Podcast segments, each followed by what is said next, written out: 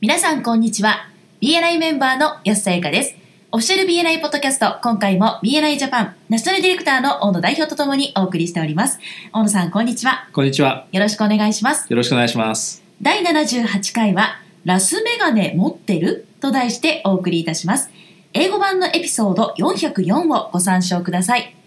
大野さんラスメガネって何でしょはい。そこに行く前にまず今日のトピックのご説明をしたいと思うんですけれどうも、はい私たちは毎日たくさんのリファーラルの真っ只中に立っていて、はいリファーラルをですね、仲間の BNI メンバーに提供するということは、実は私たちが思っているほど難しくはないというテーマで話していきたいと思います。はいでは先ほどのタイトルのですね、ラスメガネのご説明なんですけれども、はい私たちの脳の一部にですね毛様体不活系という情報のフィルターの機能を持つ部分があるんですねはい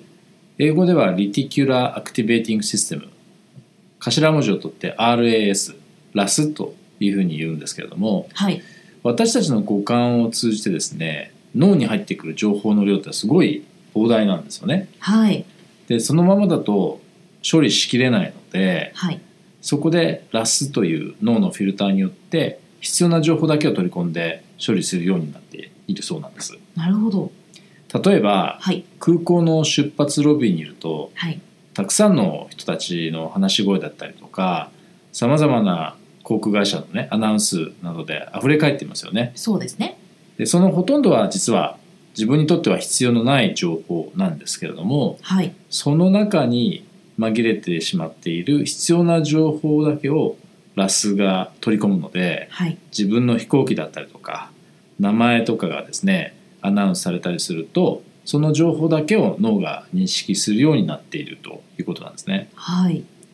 実はあの私かつてですねはい BMW の赤いミニっていう車をですね新車で買ったことがあったんですはいで納車されて乗り始めたらですねはいさ街中そこら中に同じ赤色のですねミニが走っていることに気がついたんですよはい例えば信号待ちで気がするとあ前の車も同じ赤のミニだと思えばはいふとミラーを見るとですね後ろの車もまた同じ赤のミニだったりするわけなんですよね。はいで実際は街中走ってる同じ車が急に増えたわけではないんですけれどもはい自分が運転し始めると先ほど言ったラスの働きによって同じ車が目につくようになるとあーいう脳の働きなんですね。なるほどはいでこれは実はあの他の人のためにリファーラルを見出すっていう際にもこのラスが役に立っているんです。はいでラスが機能していればリファーラルというものは実はそこら中にですねあるということがわかるはずなんです。はい例えば次のようなフレーズを口にしている人はリファーラル先になる可能性を持ってるんですけどもはいまず英語で言うと「I can't」え私ができないのは何々まあ普通言い換えれば私は何々ができないということになりますねはいそれから「I need 何々」え私が必要なのは何々です言い換えると私は何々が必要というフレーズですねはいあと、I want。で、私が欲しいのは何々。言い換えると、私は何々が欲しいというようなフレーズ。それから、I don't know 何々。私が知らないのは何々ですと。言い換えると、普通は私は何々を知らないというような表現になると思うんですけども、はいこうしたフレーズのですね、後ろにつく言葉によって、どんなリファーラルになるかっていうのがわかるんですね。はい例えば、例えばはい、スタッフが採用できなくて困っているんですっていうようなねはいコンビニのオーナーが言ったらはいこれは安さんに紹介すると、ああそうですねねはいそういう流れになりますよね。はいから何々がわからない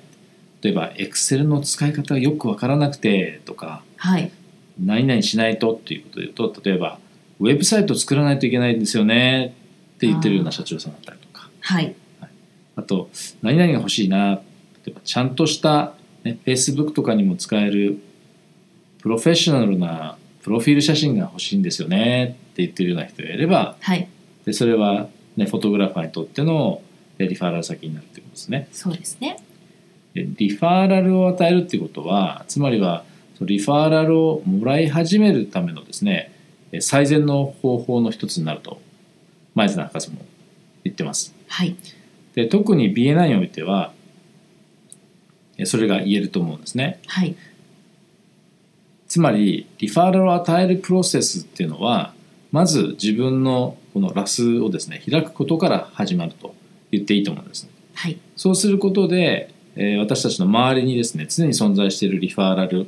他の人たちにとってのリファーラルとかあるいは潜在的リファーラルというものがあ聞こえるようになったりとか、はい目に見えるようになってくるはずなんですね。そうですね。はい、それではそろそろ終わりに近づいてまいりましたが、大野さんからメンバーの皆さんへメッセージはありますかはい